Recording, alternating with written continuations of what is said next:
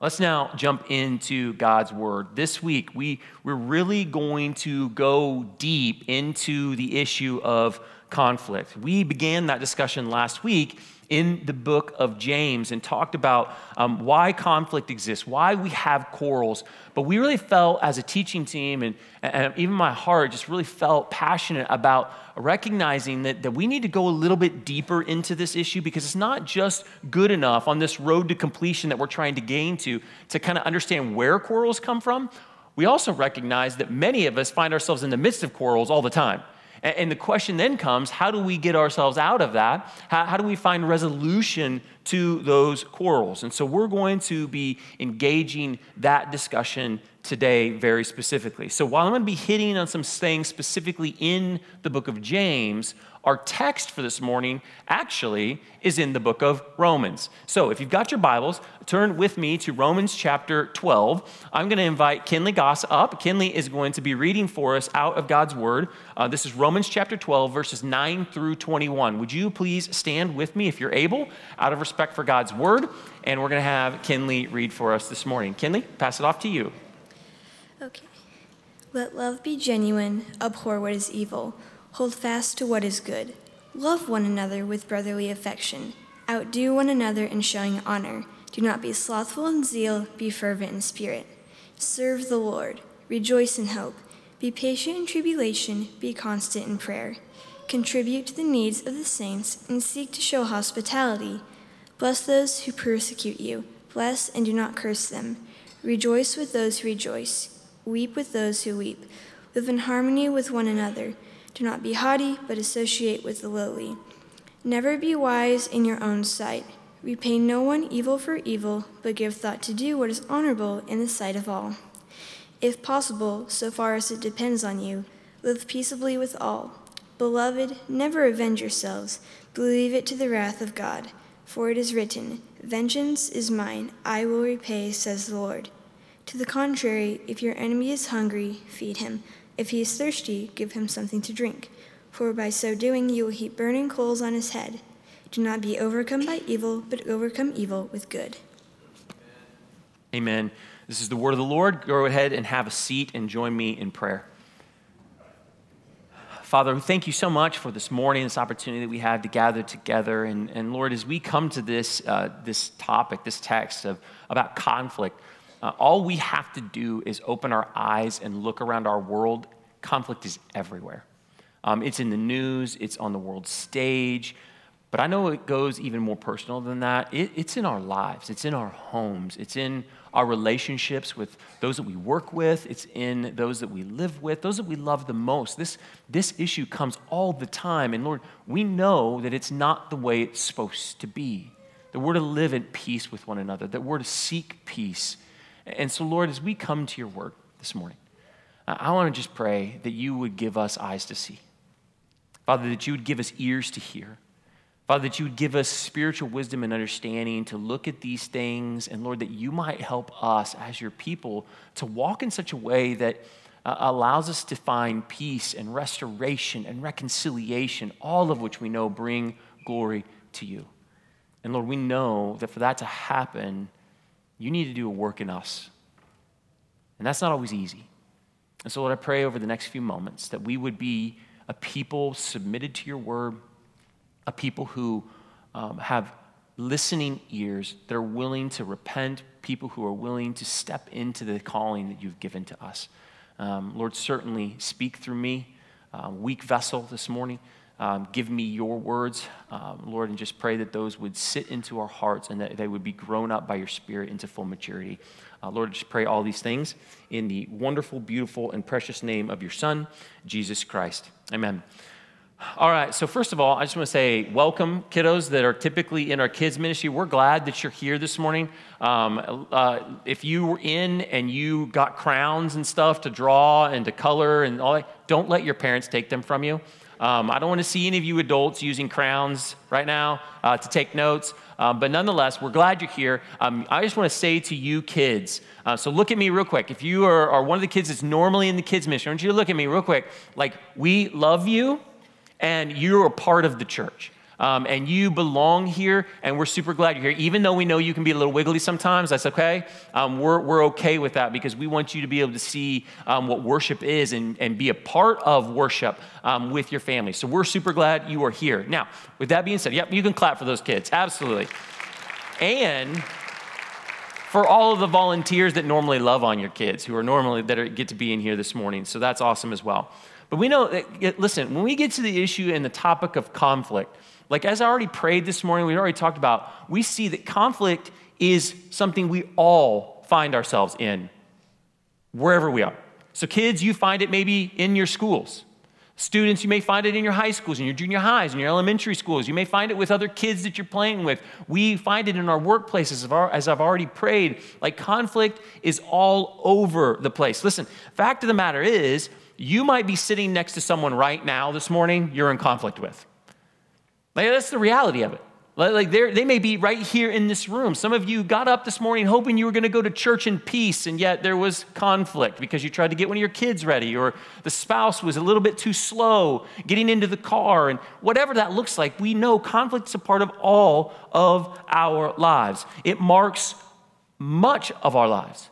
In fact, I know there's marriages in this room right now that are marked more by conflict than they are by peace.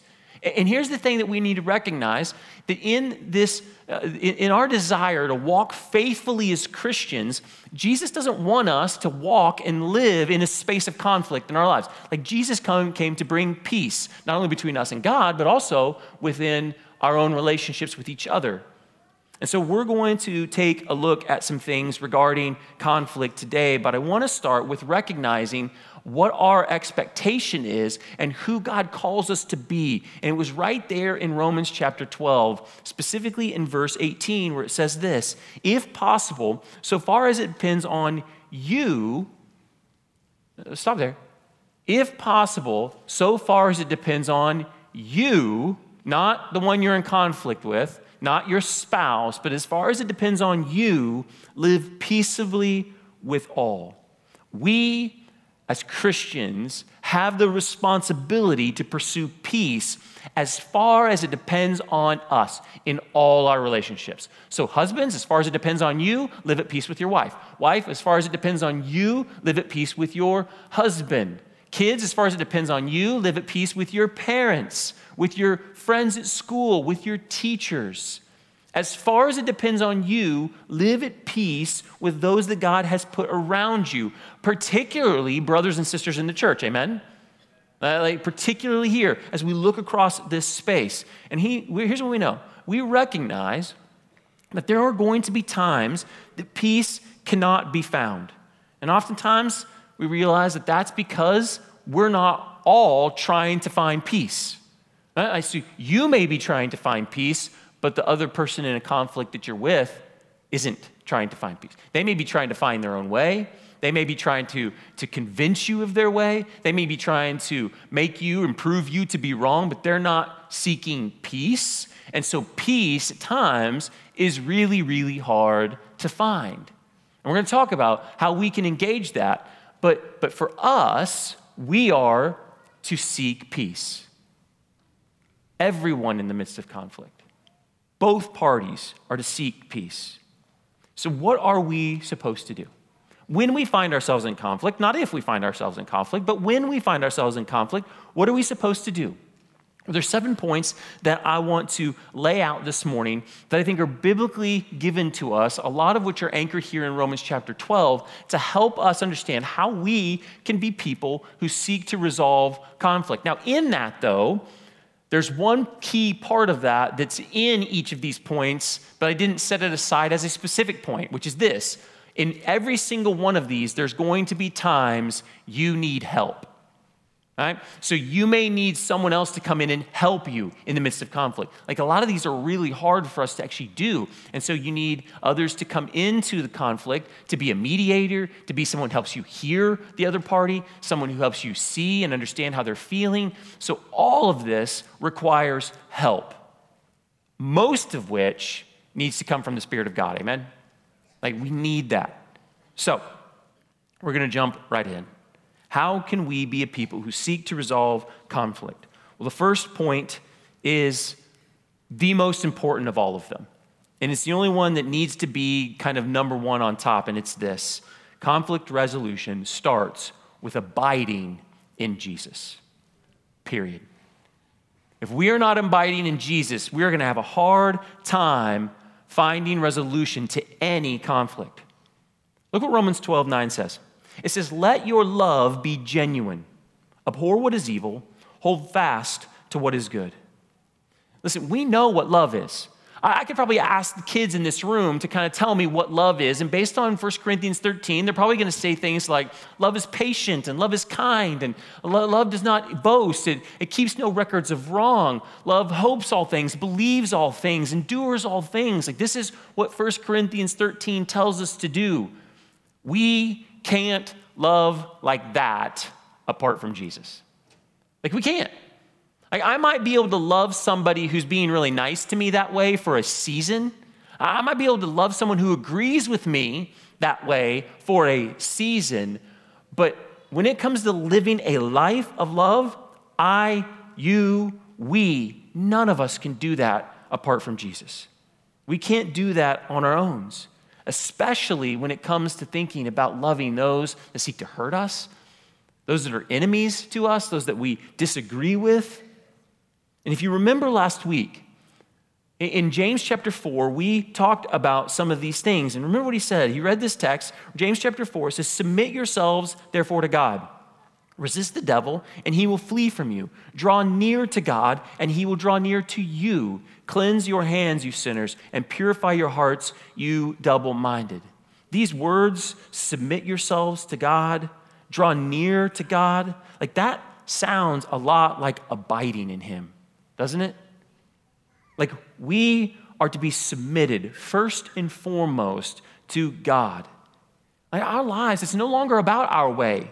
It's no longer about us doing the things we want to do. And if two people who are believers in Jesus Christ, and that's where I'm going to start, I know that's not all of our conflict, but if two people who are believers in Jesus Christ are both seeking to submit themselves to God first and draw near to God, and then let the fruit of that relationship be part of the conflict, then peace, there's hope for that. There's hope for peace, isn't there? Because we're all dependent upon His grace and mercy. None of us are perfect. We all need it in every single one of our relationships. And we all need humility. We all need to be reminded that we oftentimes stand in the wrong. And we oftentimes are also needing of confession of sin and repentance. And so if you can come into a conflict resting in the work of Jesus Christ to bring grace and mercy to you, where you recognize your own sinfulness, that you need to confess those sins and turn from those sins, then when you come into conflict with others, you can carry that same spirit into the conflict. We should all carry that spirit into any and every single conflict that we find ourselves in. None of us are perfect. I know in the conflict you had with your wife or your husband, you thought you were perfect. You weren't. Like there's something there. Like there's something in that space for you to look at yourself and be like, okay, how can I change?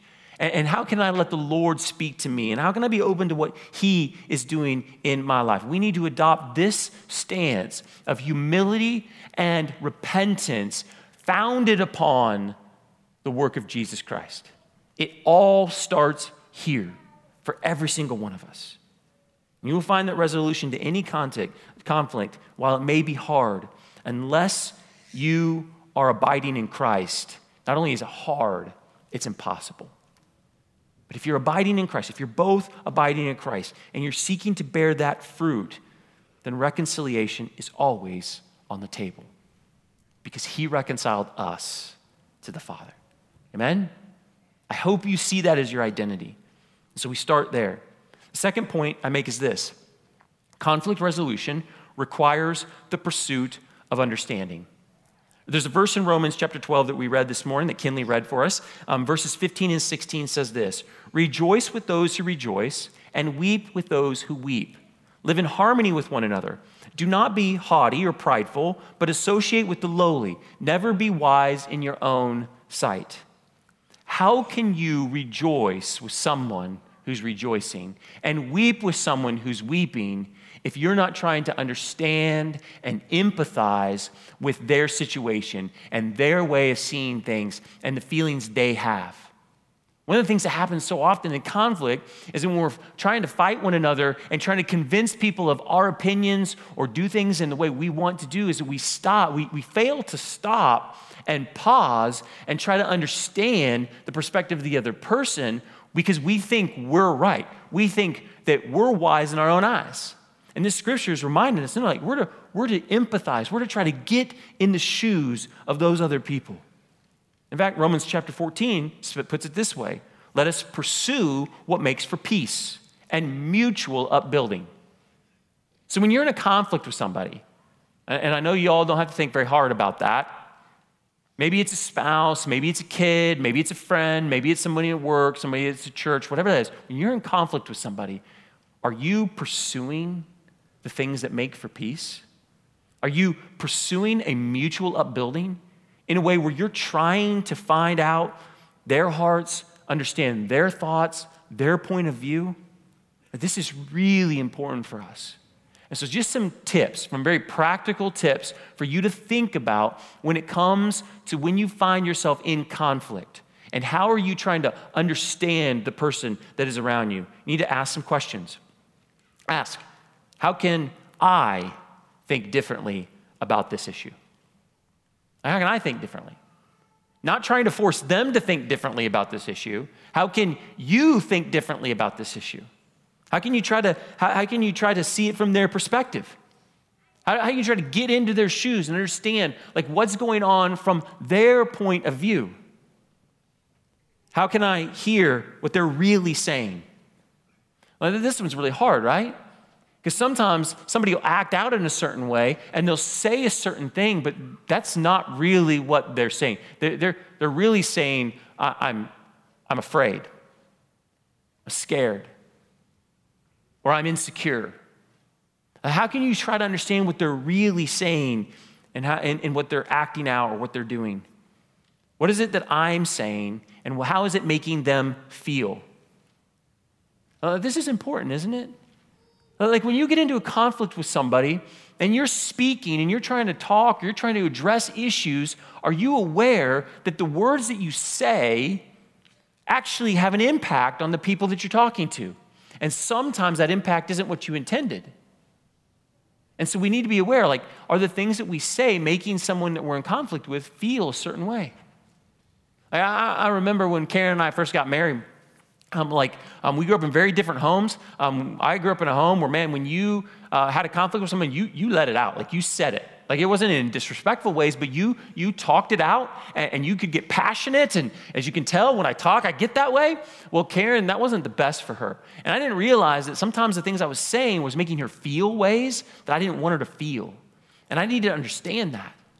And so we need to ask that question: How is what I'm saying making them feel? What is the source of my view?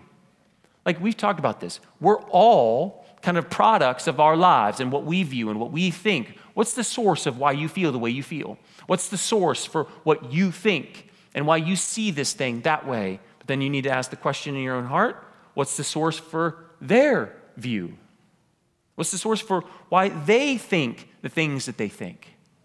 So, one of the dangers when we get into conflict, we're really afraid to try to start asking these questions because we feel that if we come to a place where we understand their perspective, that somehow we validate that perspective. That's not always the case. Like, like, you can understand what someone is coming from, and you can understand why they feel the way that they feel. You can understand why they think the things that they think without agreeing with those things. Uh, it doesn't make you say, oh, I, I okay, see, I, I agree with you now. But, but if you are in a conflict and you can't, with gentleness and love, articulate the other person's point of view, then you probably haven't done enough work. If you can't say, like, okay, I understand what you're doing, I understand what you're thinking, and, and let me try to rehash that and share that out, like, you probably haven't done enough work to understand that perspective. And listen, this is hard stuff. This is hard things for us to do because a lot of times, like, we don't want to show someone honor in the midst of conflict by trying to understand them. We just want to get our way. We want to push them into a corner. And this, of course, as we've already talked about in James, this requires one of the hardest things for us to be slow to speak and quick to listen and slow to anger. Slow to speak, quick to listen, slow to anger. Uh, think about the conflict right now in Israel. How much of slow to speak, slow, quick to listen, and slow to anger do we see? It's, it's, listen, it's everywhere. And people just want to spout out like hatred and what they think and try to crush the other person. Like this is, this is the way it is in all of our conflicts, even down to the ones in our homes. We need to be a people who seek to understand the other person. Again, doesn't validate the right, but to understand it. Third point is this conflict resolution seeks to kill pride. Pride serves self. Period. And more often than not, pride is at play and is in the middle and in the midst of most conflict. We want to be right. We think we are right. Look at this verse in Romans chapter 12. Don't be slothful in zeal, be fervent in spirit, serve the Lord. You might ask, what does this verse have to do with pride? Well, let me ask this question Who is our example that we are supposed to live like? Okay, I heard a couple people. Jesus. Jesus is our example for how we're supposed to live. How did Jesus serve the Lord? How, how did the King of Kings and the Lord of Lords serve the Father? By humbling himself but by taking the nature of a servant. Like, think of how Jesus served the Lord. Think of how Jesus served Judas, who betrayed him. Like, he washed his feet. Like, Jesus was the perfect example of taking his pride and laying it down on the ground and serving those that would be most considered his enemies. Like, he died for you and for me when we were still his enemies. He didn't just give us something that cost him a little bit, it cost him his life. And part of humbling ourselves is seeing in him the, the, the service of humility that he grants and that he walks in, where we are willing to lay down our own agendas, to lay down our own rights, and look to the agendas and the rights of others, even in the midst of conflict. Listen, this is going to be a hard statement. Sometimes this means seeking humility over being right. Sometimes it means seeking humility over being right. As followers of Jesus, there are times when being right is not the most important thing. Some of you may be able to handle that easier than others. That's hard for me because I like to be right. But sometimes being right is not the most important thing. Sometimes the sake of the relationship and peace. Now, listen, we're not talking about gospel issues. We're not talking about truth issues. We don't bend on those things. But, but other times, being right's not the most important thing. But there's also times in conflict where no one's right. Have you ever experienced that in your homes?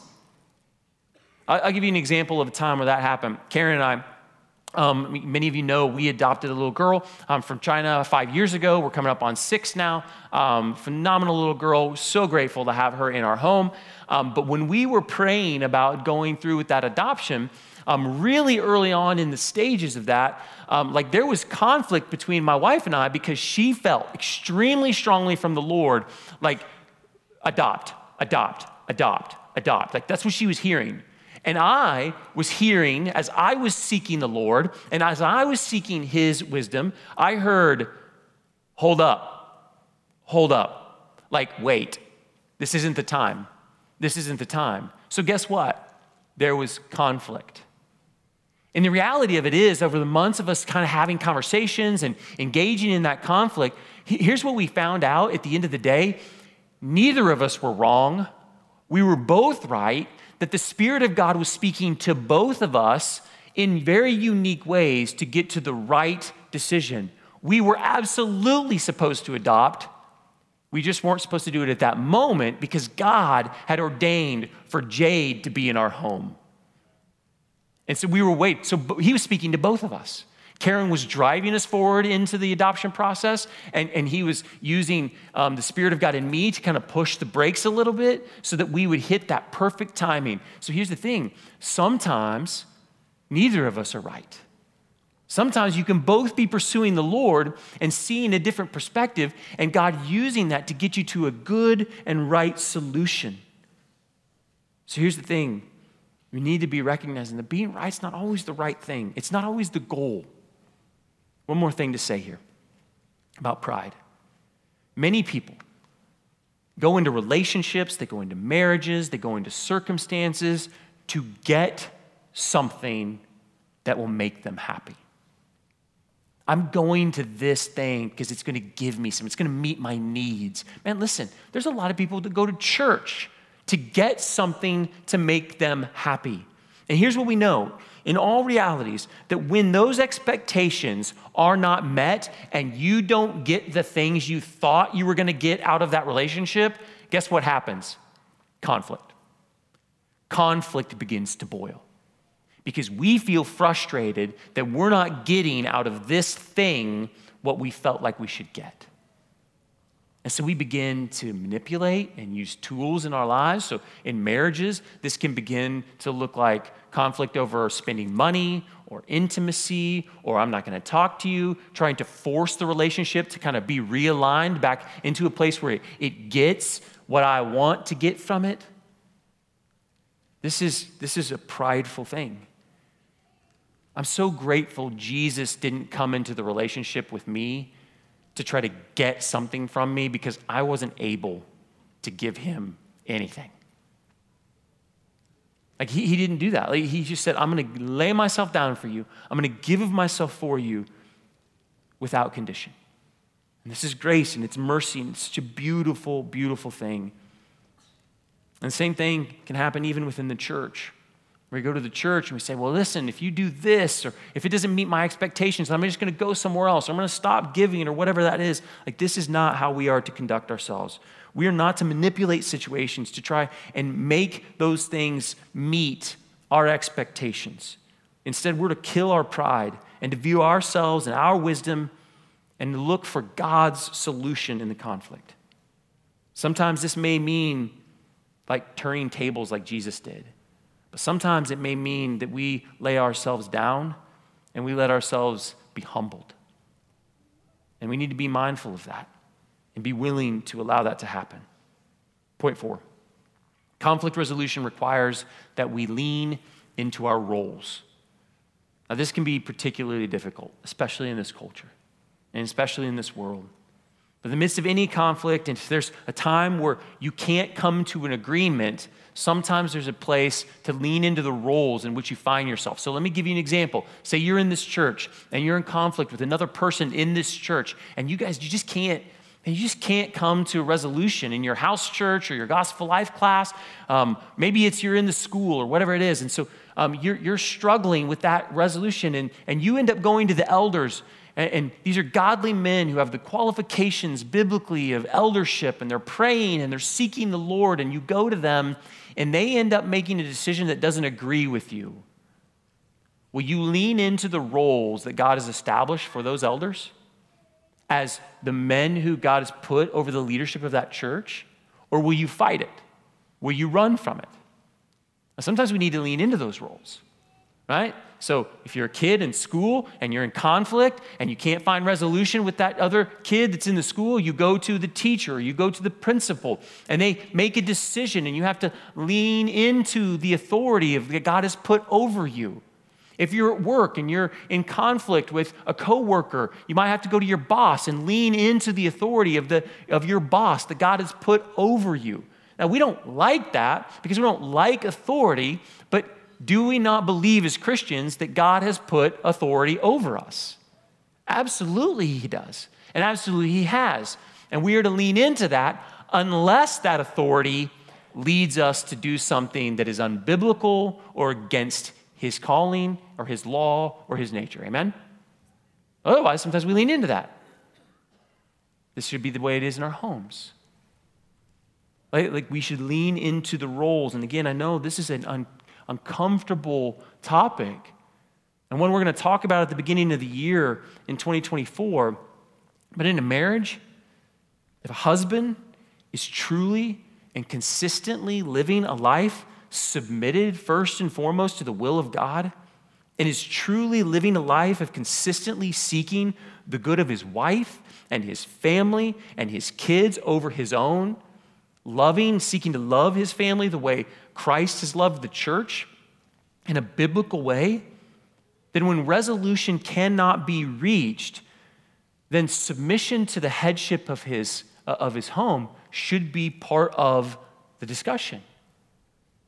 Like it should be an opportunity where the husband and the wife are talking and she is submitting her ideas, submitting her wisdom, submitting her feelings to that discussion. And the husband is doing the same as brothers and sisters, equal in Christ, seeking to come to a conclusion. And if on a rare occasion you can't come to a conclusion together, then the husband should lean into his headship and, and the, the wife should have no problems doing so because she knows that her husband cares only about her and the family and his, their, their kids and the home, and he has consistently laid himself down for that home. And so she trusts him and she believes that he is going to seek the best, and she believes he is submitted to the Lord. We should be able to do that. Unfortunately, we know that that's not always the way homes work, right? Husbands aren't always leaning into their roles the way God has called them to. But this is the reality. We should have the opportunities at times to lean into those roles. And, and I just need to say here, real quick husbands, this starts with you. To love your wives like Christ did, always, in every decision. You lay yourself down and you elevate her. You elevate your family over yourself, your agenda, your rights, your rest, everything. Like you were to put yourself below them. And if you're unwilling to do that, there's going to be massive conflict and you're sinning. And here's the thing, and I'm not trying to pick on guys here, but listen, if we're going to say that we're to be the heads of the household, it starts there. It starts there. You say, well, my wife doesn't do this. And my so what? Jesus doesn't say, love your wife the way Christ loved the church unless she doesn't love you back the way you think she should. That is never in the scripture. You love your wife like Christ loved the church, period. It doesn't matter. Like, that's our call. And that's where it starts in the home. And that's an important thing. Like, your kids should see that in you.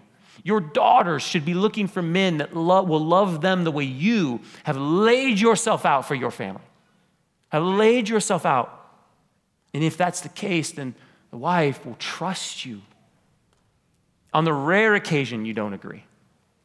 And like I said, when you're, when you're doing that together, seeking to be brothers and sisters first, like this happens rarely. At least it has in my home. Like we can come to a conclusion more often than not. So, conflict resolution oftentimes requires us to lean into the roles that God has given to us. Point five conflict resolution is willing to let go of vengeance. Romans chapter 12, verse 19. Beloved, never avenge yourself, but leave it to the wrath of God, for it is written, Vengeance is mine. I will repay, says the Lord. This is hard. Because there's a lot of times where I'm in the midst of conflict and I'm not getting what I think is their just desserts in that. I, like, I feel like they should be getting more punishment, more, more vindication, or something to be coming upon them. And like, listen, like, we're not supposed to do that. God is the one who is faithful in the midst of all of his, his of conflict to ultimately bring about justice and to bring about vengeance. And so this is really hard, especially if you feel like you've been wronged. But yet, this is what the scripture calls us to. You may have a spouse or a friend or a brother or a sister that, for whatever reason, they're not seeking the Lord and they're, they're acting in ungodly ways that's causing harm and difficulty you can find peace by trusting the Lord to vindicate you and to bring vengeance upon that person if it's so necessary. Like, listen, you can still want justice without vengeance, right? There's a difference between those two things.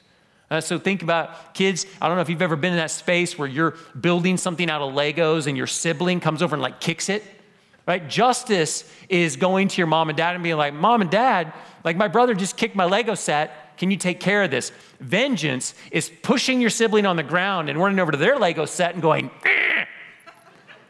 right? That's vengeance. Like in home, when you're talking to your spouse and you guys are in conflict and your spouse says something that injures you, justice is seeking for them to understand that and to say apologize for that and repent of that and confess. Vengeance is saying, Ooh, I'm going to say something hurtful just to hurt them back. Like, we're not to do that in conflict. And that's hard because, especially in the midst of conflict, don't we like to get them back? Don't we like to throw another punch? Don't we like to throw another jab to hurt the person? Because we feel a sense of power in that, a sense of vindication in that. Listen, this scripture is saying that we are to not avenge ourselves. And that's hard. We're to trust the Lord. It's really, really hard. Now, point six, and some of you may be going like, but what about? And I'll get to that here in a second. Point six tells us this the conflict resolution always aims for restoration. 2 Corinthians 13 11 says, Finally, brothers, rejoice, aim for restoration, comfort one another, agree with one another, live in peace, and the God of love and peace will be with you. If your aim is to win, you're in trouble. If your aim is to push down the one you're in conflict, you're in trouble. If your aim is to corner somebody with your argumentation, you're in trouble. Like if you refuse to look at yourself, you're in trouble. Your aim, my aim in conflict should always be restoration. But here's the kicker to that idea I don't mean necessarily restoration back to what things were, I mean restoration to the way God wants them to be. All right? So let me, let me give you an example. Right? So let me say, and, and just as a hypothetical, say that you're in a relationship where there's abuse and there's verbal abuse or there's emotional abuse, or God forbid, there's physical abuse. Like restoration doesn't force you to just be a doormat and seek peace and let that continue to happen to you because that's not restoration. Because God didn't intend that in your marriage. Like that's broken and it's sin. So, restoration and seeking restoration might mean that you need to get out of that for a season get help, and, and so that you can actually reestablish the relationship over time and see your relationship become what God intended it to be, not back to just living underneath it. Right? So, so restoration doesn't always mean that it's just like, oh, we're just all going to live in peace. Sometimes restoration is a really hard process where we both, both sides, have to look at ourselves and repent and confess because our goal is not to have our relationships look like the world. It's not to have our relationships look the way they used to look. Our goal is to have our relationships the way that God wants them to look, the way He wants them to look. And we should always be aiming for that in our communication and everything. I remember, like, when I gave you the, the, uh, the example of Karen and I in that discussion and conflict during our adoption. Like, God brought about restoration in our marriage, and part of that restoration was to see and to recognize that as one flesh, God is speaking to both of us, sometimes in different ways, but to lead us to the same conclusion. That, that's made our communication in our home far better than it was before the conflict. I'm far more, I'm far more willing to listen to my wife now than I ever have been before because I see how God was using her in that space. There's restoration there. Like good, godly, helpful, beautiful restoration. Listen, we see that we are to seek that in everything. Apart from the relationships between Jesus and the Father, there's not a perfect relationship in this room. There's not one that perfectly reflect, reflects what his intention is, what both sides are supposed to be. And the goal as Christians is to aim to see our lives, our homes, our churches restored to this kind of mutual love, mutual outdoing one another honor, mutual comfort for one another, mutual caring for the other person's perspective. We're supposed to see this in our friends, our kids, our spouses, our spiritual community. We're supposed to be marked by these things. We're to long for it, we're to pursue it. Part of this, obviously, has to happen through prayer. Remember Romans chapter 12 that we read this morning tells us to pray for our enemies, to pray for those that have hurt us. Are you doing that to those that you're in conflict with? Are you praying for them? Are you praying for them to be blessed? Are you praying for God's favor upon their lives? Are you praying that Lord would open your eyes to see any area of wrong in your heart? While at the same time you're praying for them that the Lord would open up their eyes to see any areas of wrong in their heart. Like we're to be praying for them because we're seeking restoration. Not vengeance, not vindication, but restoration. And prayer is such an important part of that. Point seven is going to seem like an odd one, but it's to Sabbath well. This is the pre work of conflict. Meaning, we do this before conflict arises. We do this in the midst of conflict. And I think this is one of the most important things that we can think about in our relationships, not just as spouses, but as the church. Because what's the intent of the Sabbath?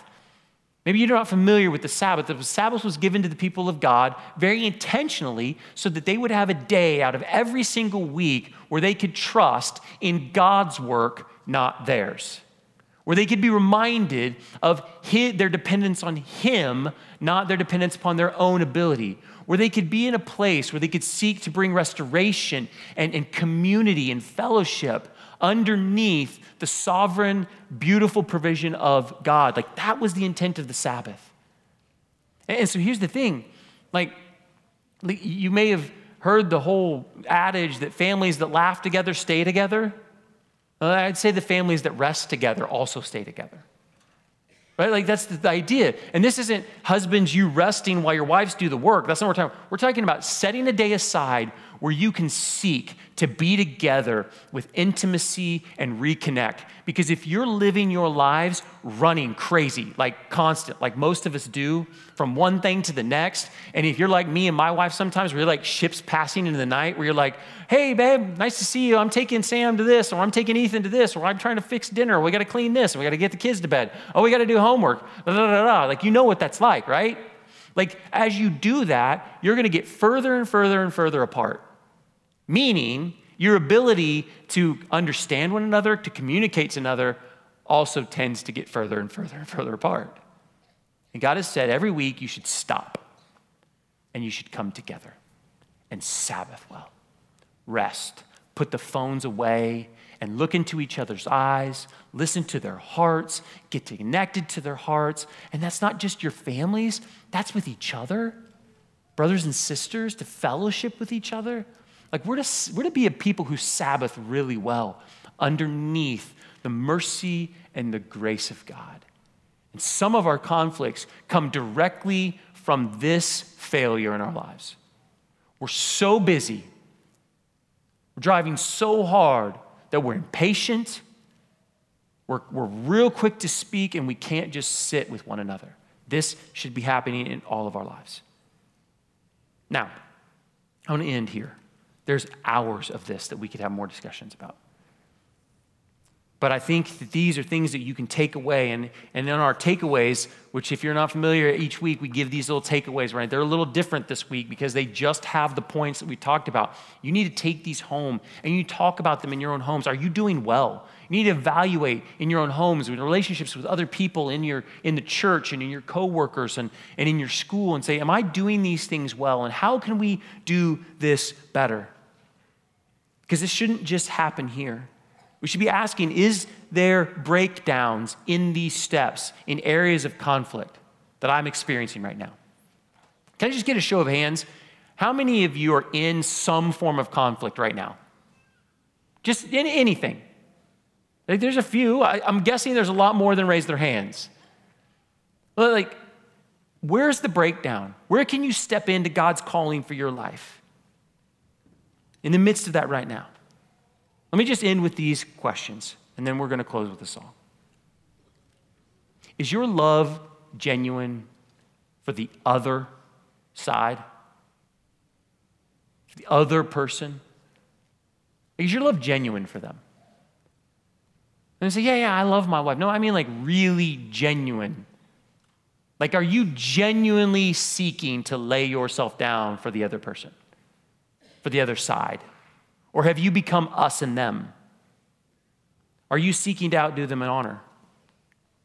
Are you serving God or are you serving your agendas? Are you serving your rights? Or are you serving God and His desire for your home, for your life, for your marriage, for your work, for your school? Are you being constant in prayer in the midst of the conflict? Are you blessing those that are cursing you? Are you giving instead of demanding that someone gives to you? Are you seeking restoration? Or is vengeance, vengeance and vindication the primary goal that you have? Like, church, these are things that we're called to walk in. And it's really hard. So here's how I want to close this morning. Like, I, I want to close um, recognizing that, again, a lot of us have been in spaces of conflict. Some of us are in conflict right now. I'd say a lot of us are probably in some form of conflict right now. And you may be in a place where you're like, I, don't know how to get out of this. I'm frustrated. I'm angry. And I, I don't know what the steps are to do. And so this may be a moment for you to step into that help I talked about at the very beginning. And so during this time where we're going to sing a song, we're going to be available up here, elders, pastors, uh, prayer counselors, to pray with you, maybe to talk with you, because you may need some help. You might. But I want to encourage you on a couple of different things.